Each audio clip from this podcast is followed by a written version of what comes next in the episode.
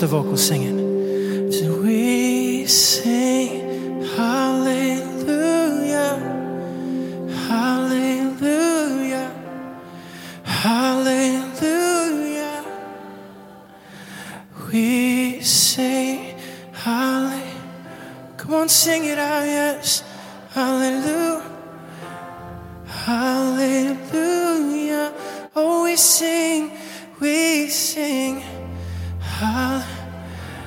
as we sing that, there's an angel. There's an, there's an army of angels just singing that along with us right now in heaven. Joining us are millions and millions of angels singing, Hallelujah, Hallelujah, Holy, Holy, Holy is the Lord Almighty. Hallelujah, Jesus, we sing, Hallelujah. Hallelujah.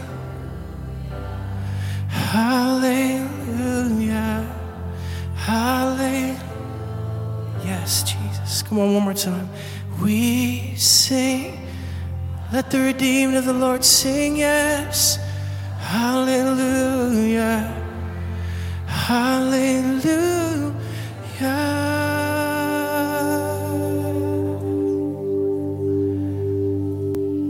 Jesus, we love you. We love you. God, thank you for your presence. Thank you for your presence that never, ever forgets us. God, we're here crying out to you. And the most beautiful thing is that you respond, God. That you respond to our heart's cry this morning, God. You don't leave us knocking at the door. God, our hearts are knocking. God, and you always open that door. God, you always, you always welcome us into your presence, God. God, as we seek, we find you, God. As we seek, we find you. God, so here we are. Here I am, God. Here I am, Jesus. Come on, just tell him, Here I am.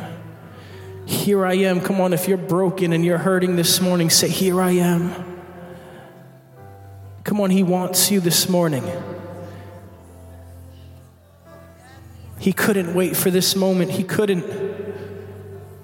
Tell him, Here I am, God. God, I'm broken and I'm needy. That I'm hungry and I'm thirsty. God, but I need you, Jesus. I need you. Come on, and if all you can say is, Here I am, or if all you can say is, Hallelujah this morning, come on, just spend 10, 15, 30 seconds just saying, Hallelujah. Say whatever you can to Him, but talk to Him in this moment. Come on. Let Him hear you this morning. Let Him hear your cry this morning. God, we long for you. God, we long for you. God, but even more importantly, you long for us. God, you long for us.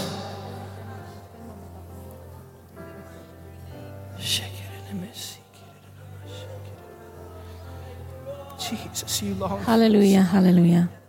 You long for Praise the Lord. I thought I'd come up close and personal today. Amen. I saw that. I didn't see it before. Amen. Well, we are going to. Oh, wait, I need a minute. I just need a minute.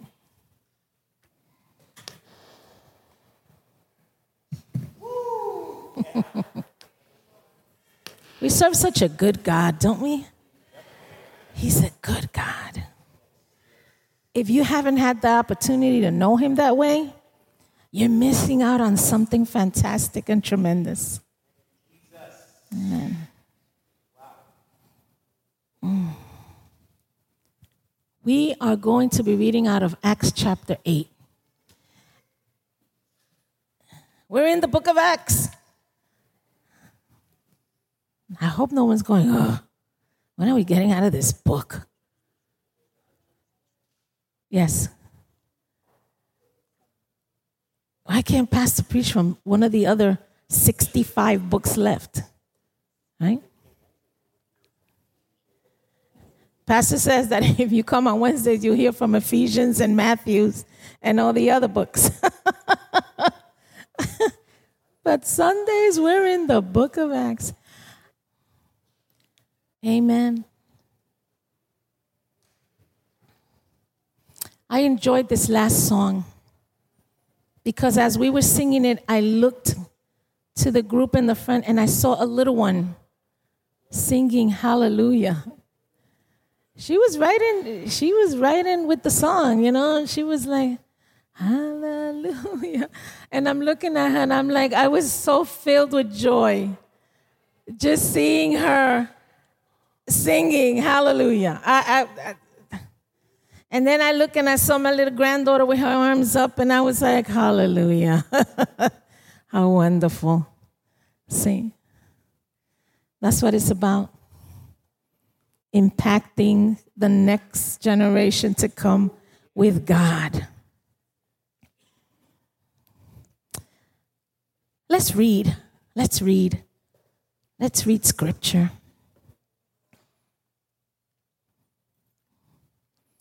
And I'm going to be starting with verse uh, 4. Mm, let's start with verse 5. Okay? Hmm.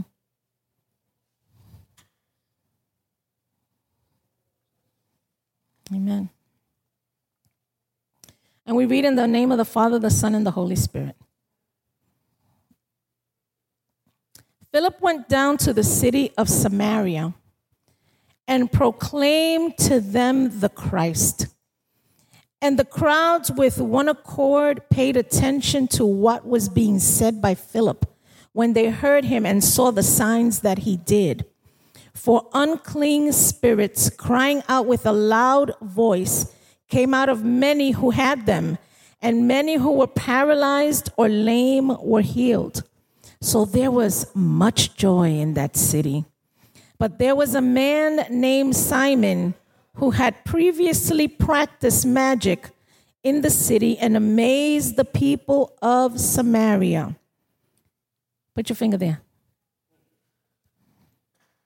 Just because it sounds good doesn't mean it's from God. Mm, that's why we need to be able to discern spirits, right? Let's go on. Saying to himself, saying that he himself would, let me read that sentence again. But there was a man named Simon who had previously practiced magic in the city and amazed the people of Samaria, saying that he himself was somebody great. They all paid attention to him from the least to the greatest, saying, This man is the power of God that is called great and they paid attention to him because for a long time he had amazed them with his magic. But when they believed Philip as he preached good news about the kingdom of God and the name of Jesus Christ, they were baptized, both men and women. Even Simon himself believed after being baptized, he continued with Philip, and seeing signs and great miracles performed, he was amazed. Now, when the apostles at Jerusalem heard that Samaria had received the word of God, they sent to them Peter and John, who came down and prayed for them that they might receive the Holy Spirit. For he had not yet fallen on them, but they had only been baptized in the name of the Lord Jesus. Then they laid their hands on them and they received the Holy Spirit. Now, when Simon saw that the Spirit was given through the laying on of the apostles' hands, he offered them money, saying, Give me this power also, so that anyone whom I lay my hands uh, on whom I lay my hands may receive the Holy Spirit. But, but Peter said to him, May your silver perish with you, because you thought you could obtain the gift of God with money. You have neither part nor lot in this matter, for your heart is not right before God. Repent, therefore, of the wickedness of your ways, and pray to the Lord that, if possible, the intent of your heart may be forgiven you. For I see that you are in the gall of bitterness and in the bond of iniquity. And Simon answered, Pray for me to the Lord that nothing of what you have said may come upon me. Now, when they had testified and spoken the word of the Lord, they returned to Jerusalem, preaching the gospel to many villages of the Samaritans. May God bless his word in our lives. Mm-mm-mm. So, the title of today's message is The Spirit of the Gospel. See, because you can't have the gospel without the spirit. Maybe I have to repeat that. You can't have the gospel without the spirit. An atheist can pick up this Bible and read it from cover to cover, which we've known someone like that who was an, uh, a proclaimed atheist and read said i've read the bible from cover to cover and i don't understand it I said, That's because you're reading the word, the black and white of the word, but you don't have the spirit of the word. And the spirit of the word is what gives us revelation. And so when we share the gospel of salvation, we need the spirit of God so that he can be in place to bring revelation to the lives of people that are hearing it. Otherwise, they say, Oh, I've heard this before. It doesn't have an impact on them without the Holy Spirit behind it. You can't get away from this. You think that you can manage the gospel without the Holy Spirit, you're fooling yourself. Right? Otherwise, why would Jesus have told his followers to go and wait for the Holy Spirit? He could have told them, I've taught you for three years. Why don't you just go and, and you know speak and teach what I've taught you for three years? You don't need anything else. He said, No, you go and wait. You wait for the Holy Spirit to come. The counselor that I spoke to you about. Do you remember this? You might have to refresh your memory. He said, I'm not leaving you alone, but I have to leave so that I can send someone. Someone is coming the counselor who will lead you in all truth and in all righteousness. says, I have to go. But when the counselor comes, he is the one that is going to bring to your memory these words that I have spoken to you. Right? You following? And so, how many times haven't we come across an individual who brings something to our attention about God, and all of a sudden, a word or a chapter or a, a verse, something that we've read from the scripture comes to our memory. Has anybody ever experienced that? You know, I'm, I'm standing there, I'm sitting there, and I'm saying, Lord, what am I going to tell these people? What am I going to say? And the word of God the words spoken by Jesus comes to my memory. Now, who do you think is bringing that? You think this computer is infallible? Oh no, this computer has crashed many a time. This computer is not infallible. What brings back to my memory the things that Jesus has spoken and taught is the Holy Spirit. We absolutely need the Holy Spirit. Well, let's talk a little bit about this chapter. I'm going to finish this chapter next week, but let's talk a little bit about the beginning of this chapter. And we're, we're speaking specifically about Philip. Now, Philip, if you remember, or you might have to read this, Acts chapter 6, there was complaints, right, in the congregation. There were complaints that the widows of the Greeks were not being taught or were not being taken care of the same way that the widows of the Hebrews were being taken care of. Remember this? Right? And so they assigned seven men that were Hellenists. Hellenists. So, what are Hellenists? These were people who sympathized with the Greek culture. They were not Greek, but they sympathized with the Greek culture. They knew the language, they knew the customs. They were a Greek without being Greek. These were Hellenists. And so these men that were chosen, these seven men that were chosen, were Hellenists. So it, it, was just like the, the perfect thing because that perfect mix of people that were sympathetic to the Greeks and also was taking care of Greek widows. Philip was one of those seven. But when they start uh, with Stephen, the, the chapter begins in the beginning, I'm sorry, with Paul and the death of Stephen. When there becomes this, comes about this great persecution in the church, everyone disbanded, everybody went different ways. And so, uh, except for the apostles. And Philip was one of those that dispersed. And the scripture tells us that he dispersed, and of all places to go, he went to Samaria. And we've heard of Samaria before when we see that scene in the scripture with Jesus and the Samaritan woman. You remember that? If you don't remember it, go back and read it. It's important. And so here, um, Philip is in Samaria, and the Samaritans, what was this conflict between the Samaritans and the Jews? And it was because the Jews saw the Samaritans as half breeds. Half breeds. They didn't feel that they were fully Jewish because they had come together with pagans that, that inhabited the land.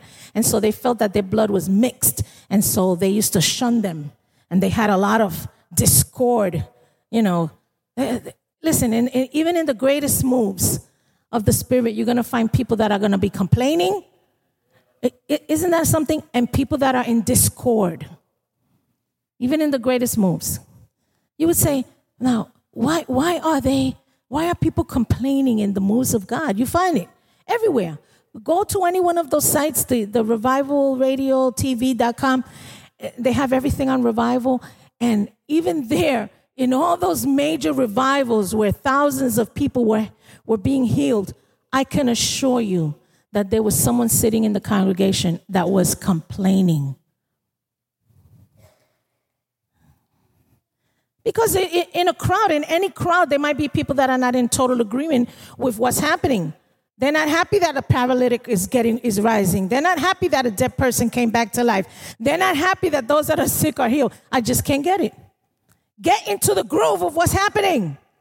With the spirit, you should be happy that someone else is being healed. You should be happy that people are being delivered. See? So we shouldn't have that. But there's always somebody that's going to be complaining in the midst of all of that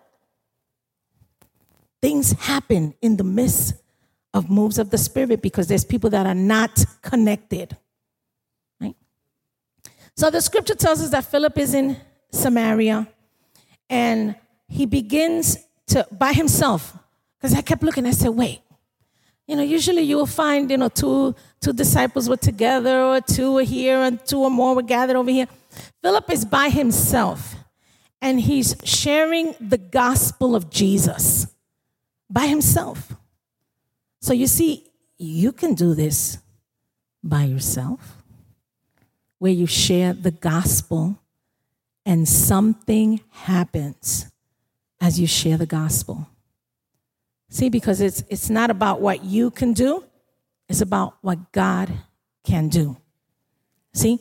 And so I was listening to Michael um, Koulianos, Koulianos, K O U L I A N O S, Koulianos. And Michael, uh, spirit filled young man, Michael was, was talking about how upset he was of what's going on in society today. And so he was angry and he was he was in a retreat and he he's crying out to God and you know it's still the light the sun still hadn't come up it was not light out and it was dark and he's crying out to God and he's saying you know Lord you know what are you going to do about what's going on here he was upset what are you going to do and so the holy spirit told him to look up and when he looked up there was like a 12 foot cross near him. He hadn't even paid much attention to it. And he looked up at the cross, and the Holy Spirit told him, He said, I did my part. What are you doing? I did my part. What are you doing? And so, as believers, we're seeing everything that's going on outside these doors. And there's this one thing, only one thing that we can do that'll change the atmosphere of this country. And that's prayer. The one thing we don't want to do is pray. Can, is there anything else, Pastor? Is there anything I could do? I'll put my vote in this box and I'll vote for this party. Listen, no party, every single party is corrupt. Because wherever God is not supreme, man will corrupt it. it. Is, is the absolute truth. The, the most wonderful person might want to run for office and it will become corrupted, the work that they do, because there's still people connected that are corrupt. And so it's not where you put your vote, it's really where God instructs you to follow. And you only get that revelation and you only get that direction when we are in tune with the Spirit. There's no other way around it. It's prayer is the only thing that changes an environment. Now, those of you that were around in the 60s, I was just a little babe. I was, if you were where I wasn't, if you were around in the 60s, you remember that there all hell broke loose in this country. Who remembers that? at the universities. You remember that? They were setting fires, they were doing all kind of protests. Listen, you young ones, you need to go back and look in the internet. All hell was breaking loose in this country in the 60s. The young people that were in college in those days, because there were dress codes for college, right? You had to be clean cut, you had to dress a certain way to be a part of a college scene. Well, they protested on the colleges because they wanted to be love children. They want to be part of the love crowd. You remember that free love? That's where all the sexually transmitted diseases came out of, right? Free love, drugs, having a great time. And they protested and they did all these things, set places on fire. And in the midst of all that mess that was going on in this country, the Jesus movement rose, right? The Jesus, and they started calling them Jesus freaks. It sounds familiar now, right? And so the Jesus movement grew, and, and this is so many of these young people came to know Jesus because they got a revelation of God. It wasn't dry, it wasn't dead. They got a revelation of God. And so many of them, with their hippie attires and their hippie looks, they came into churches because they got a revelation of Christ. And then on the other ch- on the other side of it, the church didn't know how to handle them. Oh, these people are coming in and they have a revelation that we don't have, and so we don't know how to deal with them. Because they came in because they were looking for spirit, the spirit of God. And there was a lot of dryness in the church. And so, from all of those young people that came to God during the Jesus movement, only 40% of them remained in the faith. 40%. So now that should be teaching us something that we need to get ready for the harvest. We need to get ready for the harvest because in this society is prime for a revolution of the spiritual kind. This society is prime for a move of God. And it's going to happen whether there's a few of us that are in tune to this or, or many. Because the one thing about God that I love in the Word is that He loves to do great things with a few people. I love that. Where no one can say it was the masses that did it, but we all have to say, it was so God. This was a God move. God is the one that did this because no other way could we have done it. But God loves to, if you want to say this or not, show off his magnificence and his greatness. When a few people say, I'm all in. Right? I'm all in. I'm all in. When a few people say, I'm all in.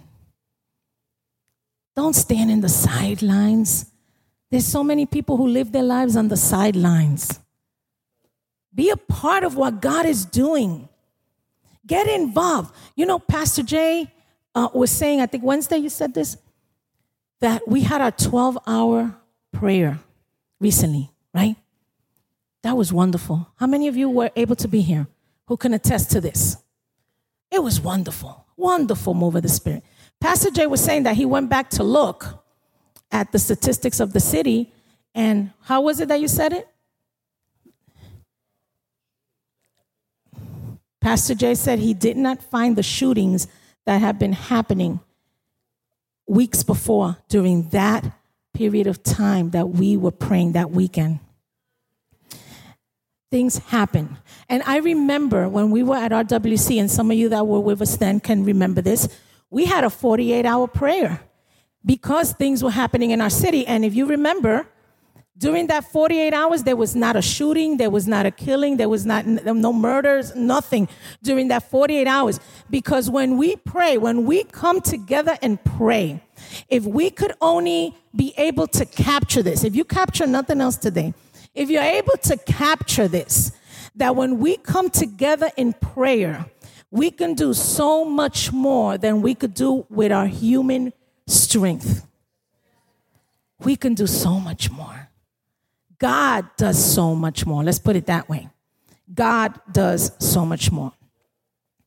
And so, Philip, going back to the scripture, Philip by himself is sharing the gospel, and with the God, the sharing of the gospel, signs and wonders begin to happen. Signs and wonders begin to happen. If you're going to go to the street and you're going to go dead, nothing is going to happen. Nothing is going to happen to help people, change people. Nothing. You have to go with the Spirit. And it tells us all the signs. And the youth, as, as you're listening to this chapter, I want you to think of all the gifts of the Spirit that you're seeing displayed in this chapter. Right? I want you to see all the gifts that are being displayed here. And so, um, the, the people are, are being uh, set free, the paralyzed and the lame are healed, and there was such joy. There was such a reception for the good news. And so, in the midst of this city, we, we read that there's a man by the name of Simon who practiced magic. He practiced magic in the city. And everybody thought he was so great. He himself proclaimed himself great. And as I read this chapter, guess what I thought about? I thought about the Wizard of Oz. I know, I know. There's a lot going on in this computer. I said, the Wizard of Oz. Well, let's let's talk about that a little bit. I know most of you have seen the Wizard of Oz, and so in the Wizard of Oz, everybody in uh, Emerald City, I didn't remember what it was called, Emerald City, thought that Oz was this big, powerful being. Remember that? And he proclaimed him himself, the Great Oz. Remember that?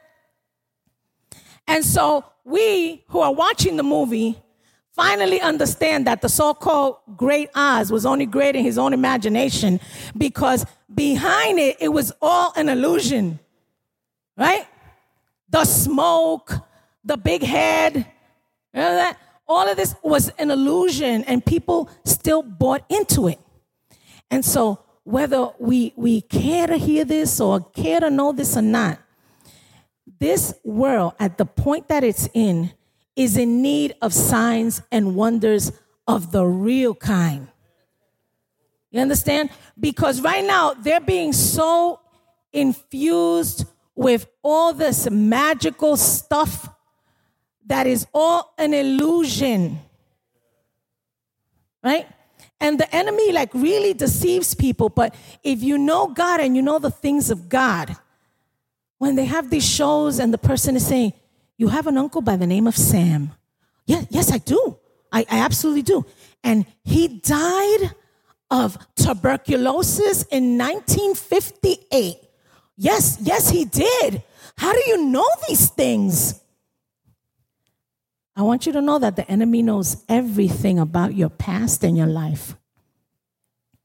Scripture tells us that a guardian angel is set to watch us, guard us. The same way that we have guardian angels set to watch and guard us, the enemy sets one of his agents to watch and guard what we do. See? And so the enemy knows everything about your past, and he could know your present up to that moment. But the only one that knows our future is God. See, the only one that knows that is God. And so the enemy deceives people with all these illusions. Wow, all these psychics know all this stuff about me. Listen, they only know what they're able to see from your life. See? But God knows so much more. He knows so much more about us. And He knows the deepest, most secret things of our life. The enemy could only know the things that we do. He knows your actions. He knows your conversations. But he doesn't know the deepest part of your heart and the things you keep quiet that you share with no one. God knows them. He's seen the thoughts that you've had. The enemy can't read our thoughts. The scripture says that he throws darts at us. Bang! Bang! Bang! He throws darts at, our, at us so that we can grab onto these thoughts.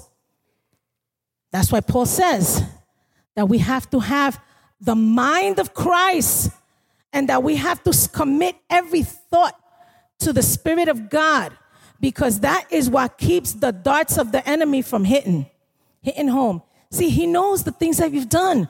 So he tries to shoot at you the things that you've done and said, You're not gonna go up there while they're while they're singing worship. Do you remember what you did last week? And he'll throw darts at you to remind you of things that you've done. But we in Christ Jesus know that we serve such a good, good Father. He forgives us of every sin that we commit. He forgives us. That's why you, when you come and pray every day, you should come present yourself before the Lord and say, God, please forgive the sins that I've committed knowingly and those that I've done because they're such a habit to me that I don't even realize that I'm committing these sins before you. Father, forgive me of those too. And bring them to my awareness so that I will not continue to keep making the same sins. See how simple that is? Yeah. And so Simon sees the move of God in that city to the point that he himself is now touched by it and goes and baptizes. I'm getting baptized too. And so people are drawn to Philip. And Philip, you know, as I'm reading this passage, I could see him going throughout the town, sharing Jesus, praying for people. And there's Simon right behind him, watching. Watching. If I can watch this, maybe I can imitate this and get the same results. But the one thing he knew that he could not put his hands on anyone and they couldn't and they would receive the Holy Spirit. He knew that he couldn't do that. Now, the scripture tells us that at one point, the apostles in Jerusalem hear about what's going on in Samaria and they send both Peter and John.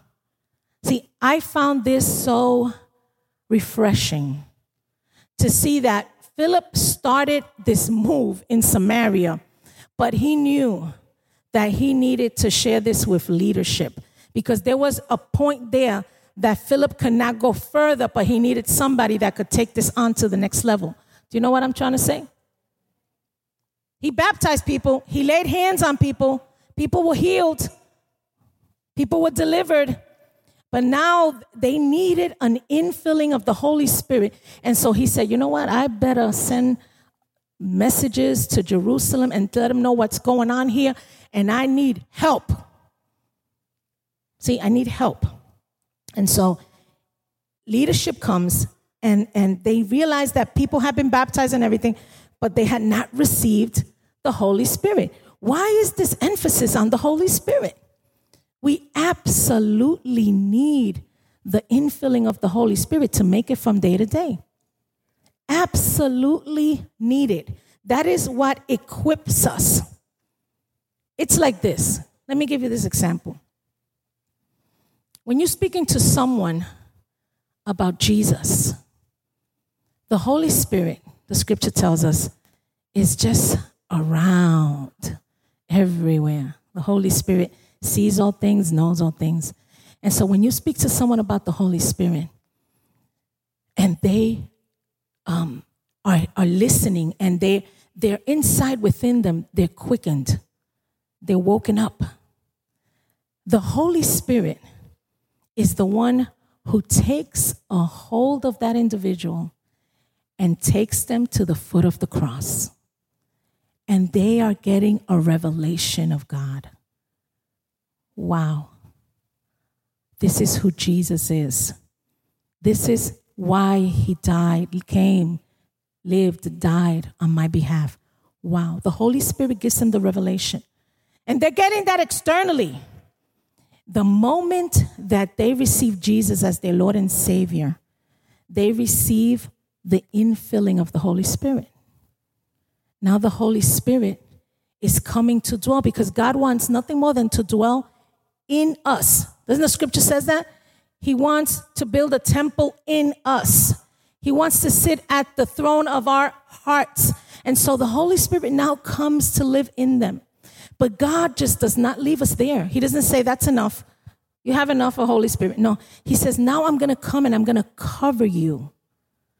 I'm going to totally encase you in my presence. So not only do you see me internally or feel me internally, but now as you walk anywhere that you go, my Holy Spirit goes with you and it changes the atmosphere that you step into. See, I'm giving you that understanding right now, so you should you know now. Wherever you walk, Holy Spirit is with you and He walks with you. He gives you grace. I'm telling you where, where you're thinking not. He gives you grace. I tell you what happened to us when we got on that plane, we were like, oh Lord, these seats are like half the size of us. Yeah, I, listen, we're real. And the stewardess comes over and says, with such a nice voice, right, honey? You got, come over here. I got a place for you guys. She gives us a whole row. We were spread out. She was so nice to us. Is there anything else you need? Is, she was so sweet. I was like, pray, thank you, Jesus. And then I heard other people on the same plane say, What a nasty stewardess. She was so mean. She was, and I was like, they're talking about the same. Yeah, they're talking about the same stewardess. They have no choice but to react to the grace of God that is coming off of you. They have no choice. And they're like, why am I being nice to these people? Or why am I? They have no choice. Because the Spirit of God that dwells in us is covering us, has encapsulated us in His presence. So wherever we go, I, you know, I was listening to some, I listen to a lot of revivalists. I love it. It encourages me, it sets me on fire. And so I was reading how, um, I'm seeing his face. Schambach, right? There was a point in his ministry that he was told by hospitals not to walk in there. He was not allowed to walk in hospitals because he would walk into waiting rooms and people would get healed in the waiting room. And so they were losing business. And they said, wait a minute, this guy can't come in here healing all these people. We're not going to be able to collect on any insurance money. So they banned him from going into hospitals, just walking in his presence, because the Spirit of God went with him. Wouldn't that be wonderful that you're going someplace and God is going ahead of you? He's going ahead of you and you're concerned about something, and He's like, Don't worry about this. You know, you're going for an interview and you're concerned. Oh, I'm not going to remember this. I'm not going to remember that you know, what is this person going to be like? I heard that they're a tough interviewer, ah, you know. And the Holy Spirit goes before you, and the grace of God shifts the environment. The grace of God shifts the environment. I was hearing about a move in, in uh, Europe, in, in England, where there was a lot of opposition with a law that was coming forward. And so this group of intercessors decided that they were going to go into like what we would call, you know, the House of Representatives or the Senate or Congress. They decided they were going to go in there and they were going to pray in the lobby. So the enemy said, Oh, wait, I see some intercessors because they could point us out too. And they got security riled up and said, No, these people can't pray in here. No, you're not allowed to pray in here. They said, No problem. No problem. So all they did was they separated they started walking around the lobby like they were individual citizens, which they couldn't prevent. And they were praying in the spirit. Huh? Praying in the spirit. Mm. Wonder what they're saying. See, because when we pray in the spirit, there's, there's purpose to the speaking in tongues. And there's, there's, when we look at the gift of tongues, there's three purposes behind it. The one is your prayer language. And every time you pray in the Spirit, the enemy is, I'm going to say it anyway, pissed off. If I insulted your sensibilities, forgive me. He gets angry because they do not understand what we're talking to God about. And that upsets them. Remember, they only know what you're speaking, they don't know what you're thinking, and they don't know what you're saying when you pray in spiritual tongues. And so, this is why, my brothers and my sisters, I encourage you to exercise your spiritual tongues. And if you don't have it yet, pray for it because you need it. God wants nothing more than to give it to you. And so, you have spiritual tongues that are for your, your prayer language. You have tongues that the that the Lord uses, excuse me, the Lord uses so that you can then relate to someone of another language right? You're giving them a message. I mean, I've said this before Times Square Church. You go in there, it's the United Nations. And at one point, they were having people jump up. People were just jumping off out of their seats, speaking in other human languages. Like you could have a Latino speaking Swahili. You understand? An African American speaking Mandarin. And people were saying, I understand what they're saying. That's my language. I know what they're saying. And these were not languages that were natural to them, but it was God giving them for a message for people. You understand? And the third way is when God uses it prophetically within the church, where He, you know, someone will rise and speak in tongues, and there's an interpretation of the tongue. It's a divine message com- that comes directly from God. So those are the three ways. So the importance and the need for us to be able to pray in our spiritual tongue is so important. That's such a, a weapon. See, the scripture tells us in um, 2 Corinthians chapter 10, verses 4 through 6. 2 Corinthians chapter 10, verses 4 through 6. Right? says, For the weapons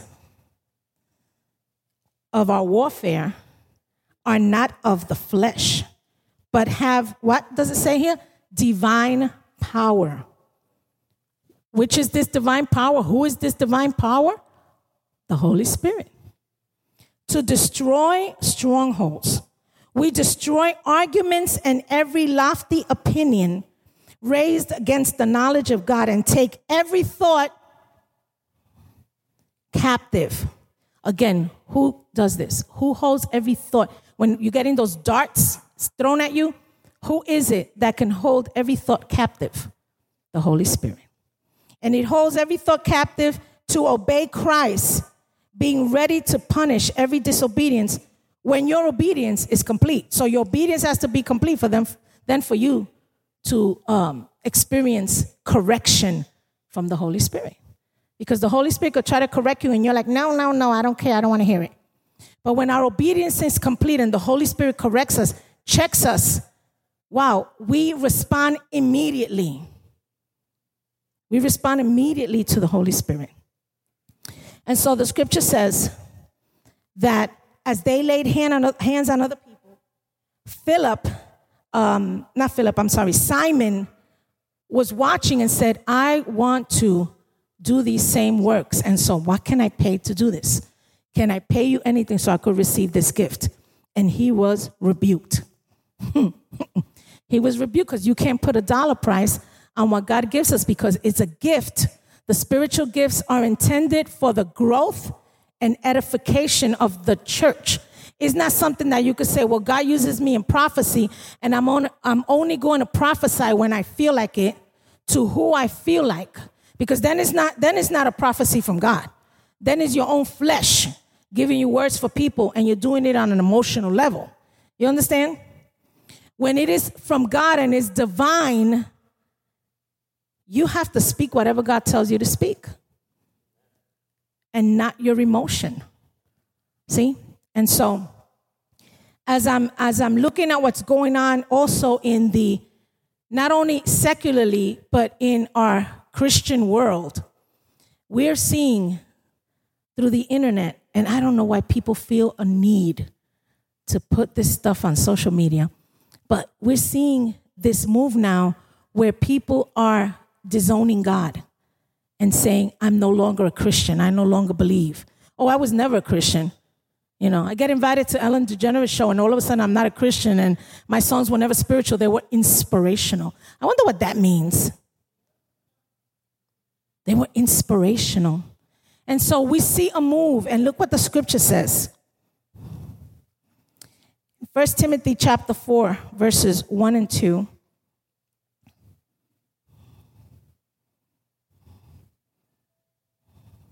First Timothy 4, 1 and 2 says, Now the Spirit expressly says that in latter times some will depart from the, from the faith by devoting themselves to deceitful spirits and teachings of demons through the insincerity of liars whose consciousness are seared whose conscious conscious consciences are seared. This is what we're living. You know we're actually living to see fulfillment of scripture where as you read the word, you're saying, Oh my God, this is happening right now. And so as, as people fall away from the faith, it, it is such a serious thing to get that close to apostasy. That, that you know, you're, you're, you're riding, like they say, you're riding the, the fence with apostasy. What is apostasy? That is, after you have known the truth of God, you deny its power. Right? You deny Christ. So you you you draw you get right close to that line of apostasy. And apostasy is that one place you don't want to be. Because when you enter into apostasy, you also exclude yourself from entering the kingdom of heaven. This, this is one of the things, the blasphemy that, that the scripture talks about. This is one of those places and areas you don't want to go to. And so when I see people going on social media with their spiritual struggles, I say, why aren't they taking their struggles to their shepherd? Why aren't they going to their churches and saying, I'm struggling with my faith? And, uh, you know, a, a lot of the struggles that we have in our faith is because one major reason is because we get out of touch.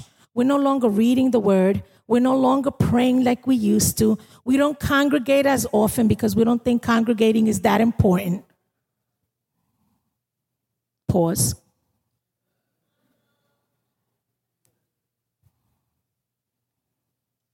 I don't know about you, but I need to congregate. And I'm going to tell you why. Because there's days that I'm down. Yeah, oh yeah. There's days that I'm dragging myself in here and I'm like, oh God, just put me out of my misery.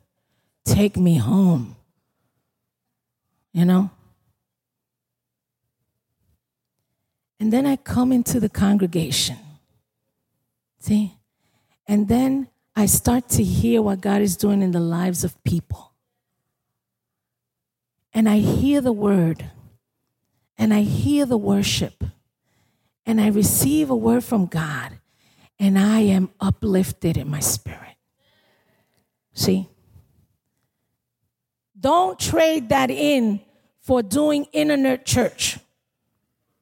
You do internet church when you got a cast on your body from your neck down to your toes and you can't get out of your house right? And you got no choice but to listen to something on the internet.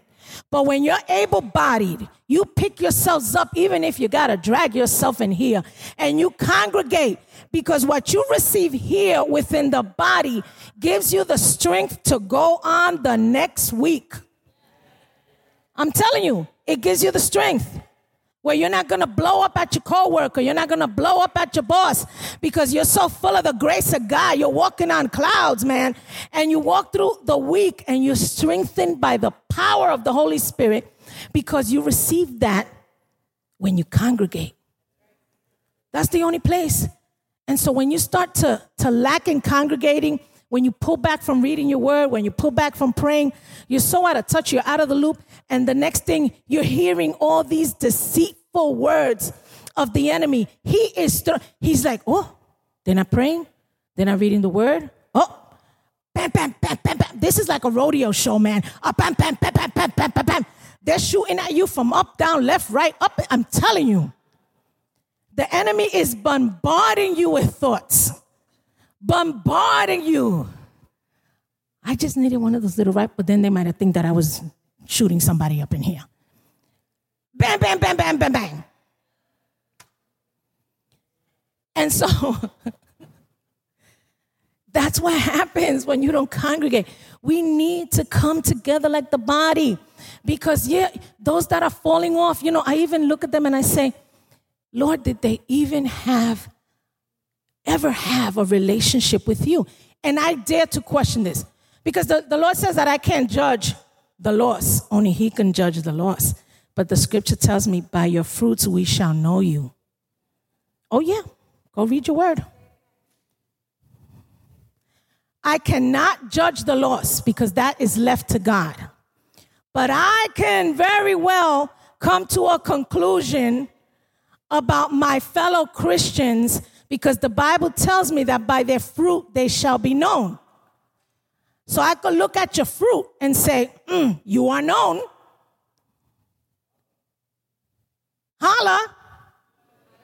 Hallelujah. Pastor Jay's bringing some bad influences in here. Hallelujah. And so,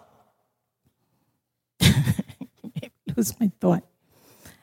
And so, where was I?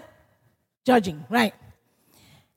So I would dare to say that they did not have a personal relationship with the Holy Spirit. Because once you have an experience with the Holy Spirit, you will never forget it. I'm, I'm telling you, you will never forget when you have a genuine experience with the Lord. Time will pass, years will go by, and you will remember with every detail the experience you had with the Lord. Does anybody know where I'm coming from? Or am I preaching to the walls today? When you have a genuine experience, you can't do that. When you have a genuine experience and you know God, you, the first thing you do is cry out to Him God, what's going on here in my life? Something is not going right because God does not step away from us. He never does. He wants us. He wants us. Who was it that said it? Uh, Reinhard Bonnke said that man feels that they can live without God and they're okay with it. But God is not okay with living without us. He wants us. He loves us.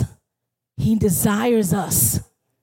And so it's not God that steps away and said, Oh, this is a hopeless case. Why am I wasting my energy here? Let me move on to somebody else. God never says that. We're the ones that step away from God. And when we step away from God, we begin to entertain deceitful thoughts. That's what the scripture says. Hebrews chapter 3. Hebrews 3 12 and 13. Hebrews 3 12 and 13. Take care, brothers, lest there be in any of you an evil, unbelieving heart, leading you to fall away from the living God. But exhort one another every day, as long as it is called today, that none of you may be hardened by the deceitfulness of sin. Mm-hmm. Chew on that one. That's a good verse. And what we do with one another, we encourage one another, we shake up each other and say, pull it together. Come on. Let's get to church. Sundays, Sunday afternoon, uh, afternoons, I usually tell you this. Sunday afternoon is my time that I, um, I go through every row and I see who I don't see. I look for who I don't see. And then I get on my phone and I start. Good morning. How are you? Didn't see you at service today. Hope everything is well. One little, one little blurb. One little blurb. And sometimes all I hear is crickets. Or the coqui. Coqui, coqui, coqui. Right? How am I going to answer this? What am I going to say? What am I going to say? And sometimes it takes them a few days to come up with something.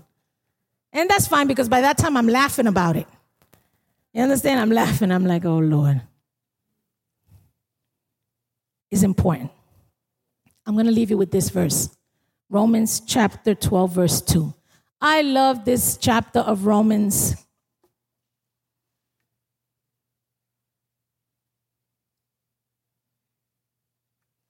It says, Do not be conformed to this world it's so much easier to be conformed to this world. Let me just do what everybody else is doing.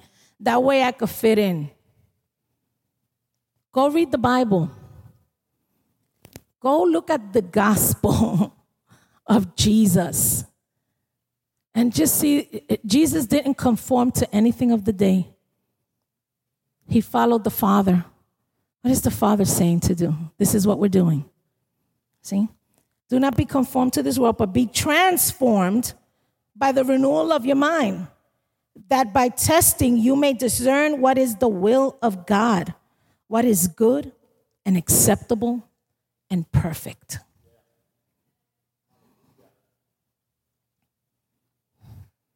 Be a Philip. But in order to be a Philip, That means you have to be willing to be filled with the Holy Spirit. That as you walk out, your heart loves the things that God loves. See, when we do outreach, we do it with the intention that we want to reach a soul for Christ. See?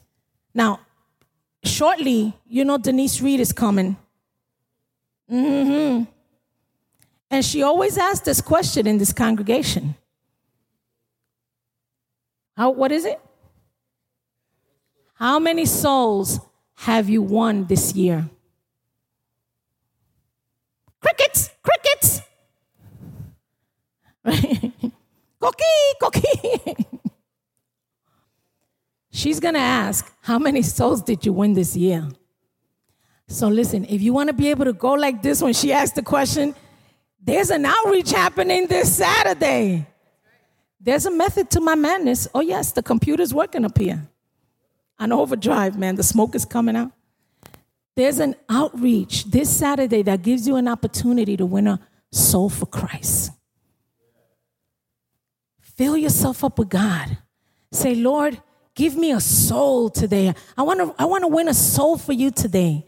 Whether it's in your neighborhood, whether it's at work, whether it's, you know, with family, all how, many people here have family that's that's lost, that has not received Jesus Lord and Savior?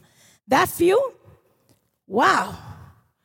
I think that everybody has some family member that either has stepped away from the faith or backslidden or someone who has never accepted the Lord as uh, the Lord.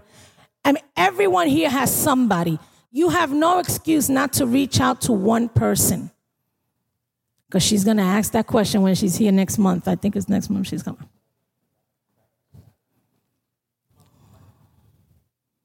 Come and practice evangelism on Saturday. There's going to be a group of people around you so you don't feel like, oh, I'm doing this alone. You're not ready for Philip moment? Okay, you don't need a Philip moment here, but have a moment where you're surrounded by others who are equally seeking souls for Christ. Because we're running out of time. The clock is ticking. We're getting to that midnight hour, as we say. We're, we're down to the wire, folks. We are so close to the coming of Christ. And I know you hear this all the time, but he's closer today than he was yesterday. He's closer today than he was on the day you were born. He's closer today than the day your parents got married. He's closer today than he was even a minute ago. We have to work, the scripture says, while the day lasts. Right? Let us bow our heads and let us pray.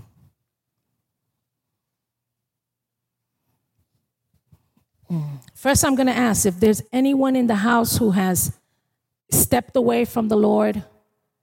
You know, you've backslidden, you need Jesus desperately. I can't think of any of us that doesn't need Jesus in our lives, in our homes, in our relationships. If there's anyone that needs personal prayer, we're here to pray with you. We will pray with you. So if you need that, just raise a hand and we'll pray with you for that. Okay? Amen. We're going to pray. So I'm just going to ask Josh, if you, behind you, if you could extend a hand to, um, yeah, Katia and, and uh, both of them, okay? And the rest of us, let us pray. Let us bow our heads. Father, we are so thankful this morning. We're thankful for your presence. We're thankful for your word that continues to grow in our lives every single day. A moment does not pass by that your spirit is not knocking at the door of our hearts.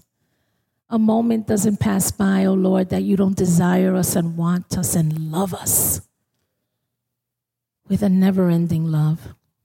We're thankful. We don't deserve it, Lord. We don't deserve your kindness, but thank you. Thank you, Lord. From the bottom of our hearts, we're thankful that you've thought of us to the point that you would go to the cross and die for us to cover us from our sin. We're thankful, Lord, for all of these things. I pray that our hearts, you know, our spirits are quickened, Lord, and our hearts are turned to you. That we love the things that you love and detest the things that you detest, oh Lord. Let us pursue the things that, oh Lord, bring you joy and happiness. And so, Father, give us a spirit of evangelism. Let us desire others to know you as we know you, Lord. Give us boldness to invite someone, Lord, to your house of worship. Give us boldness, oh Lord, to speak in a moment of need. Give us boldness to pray for someone who is who doesn't have relationship with you and doesn't know you the way that we do. Give us boldness of spirit. And we will give you all the honor and we will give you all the glory for all that you do in our lives. For all that you do through us, we will give you the honor and we will give you the glory. And God's people said, Amen.